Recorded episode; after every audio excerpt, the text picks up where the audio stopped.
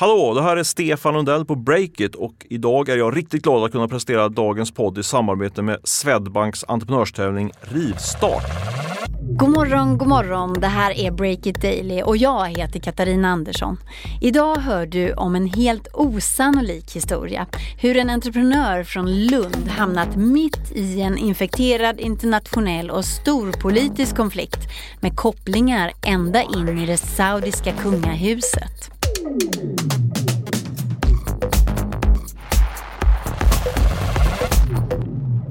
Det är fredagen den 19 oktober och vi börjar med en nyhet som reporter Tove Boström grävt fram. Ja, det handlar om eh, nätläkaren Medico som har eh, marknadsför sig lite med att de ska utmana Kry och Min Doktor. Ja, det är ett företag som funkar precis som Kry eller Min Doktor, alltså vård i mobilen. Och det var senast våren 2017 som Breakit skrev om dem. Sen, det stämmer. Sen har det varit ganska tyst dess. Ja, det har varit ganska, ganska tyst. Så jag började fundera hur det går för dem. Så jag började luska lite här i det här i våras. Vi fick ingen riktig reda i vad som var på gång, men nu har det klarnat lite grann. Ja, vad är det som händer då?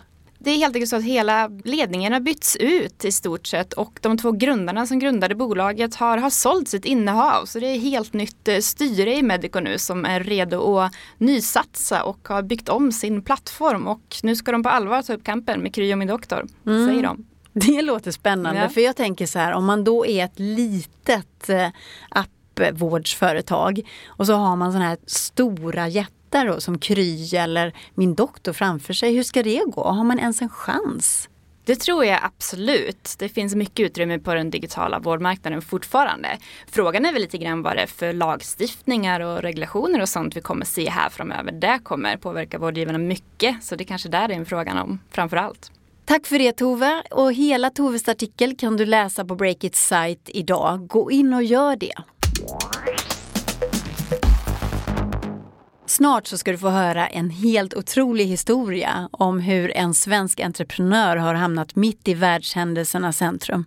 Han fick en investering på 1,8 miljoner svenska kronor och plötsligt så måste han förhålla sig till ett politiskt mord och dessutom till en bojkott mot eh, online-taxijätten Uber.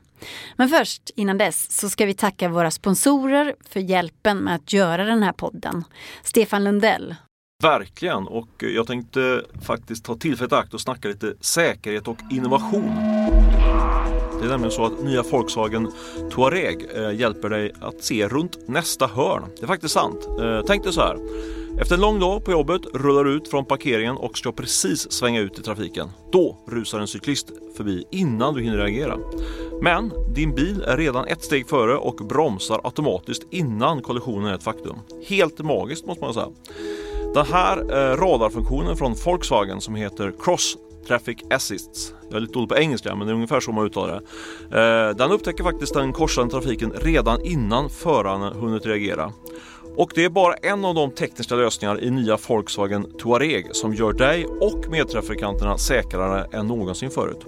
Upptäck Touareg hos din Volkswagen-handlare. Den har ju förmodligen redan upptäckt dig.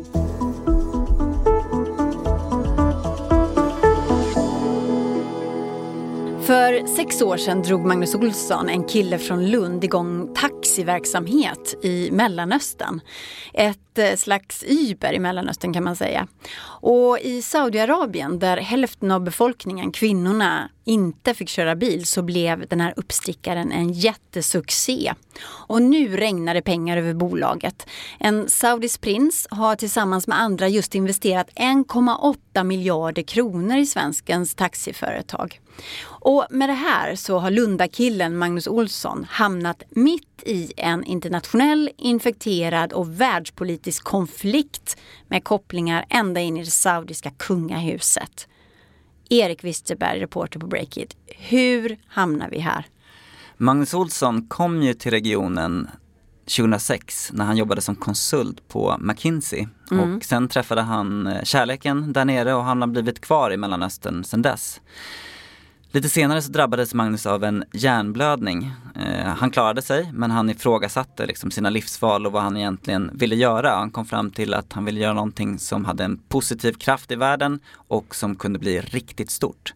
Så då grundade han det här bolaget Kareem som är ja, Mellanösterns svar på Uber och eh, det har sedan dess gasat på rejält och blivit så stort att Uber ryktas vilja köpa upp det här bolaget.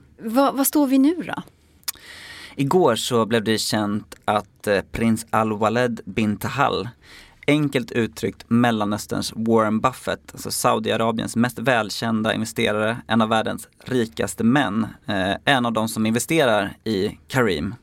Han är också kusin till eh, kronprinsen i Saudiarabien, eh, Mohammed bin Salman. Alltså samma prins som nu är kritiserad världen över för sin repressiva regim och det här eh, påstådda mordet på en journalist. Ja just det, Jamal Khashoggi. Vi pratade ju om honom tidigare i veckan här i podden och det är ett sånt där fruktansvärt mord som ska ha skett på konsulatet i Istanbul, det saudiska konsulatet.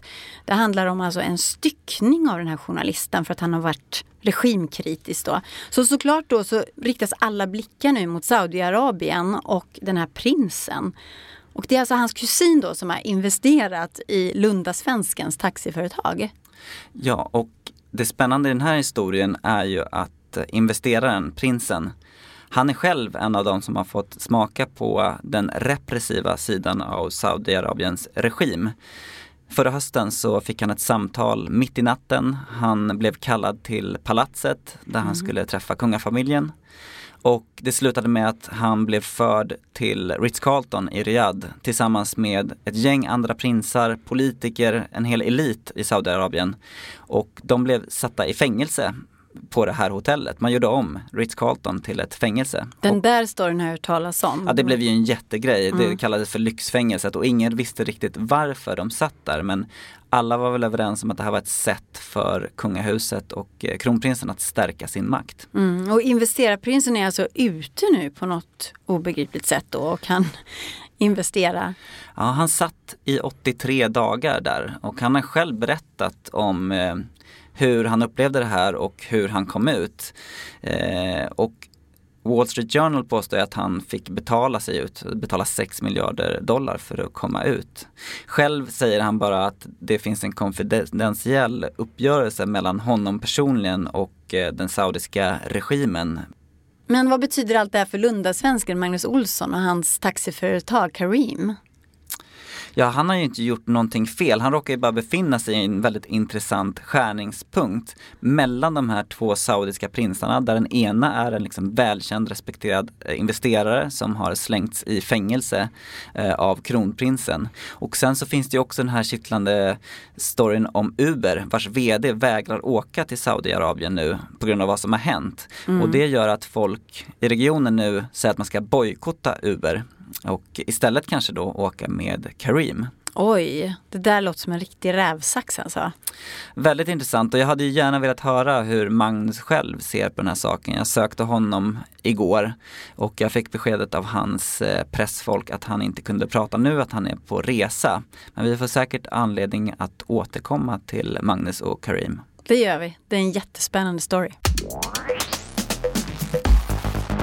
Break It Daily hör du igen nästa vecka. Och den här podden kommer ut tisdag till fredag och ansvarig utgivare är Olle Aronsson. Själv heter jag Katarina Andersson.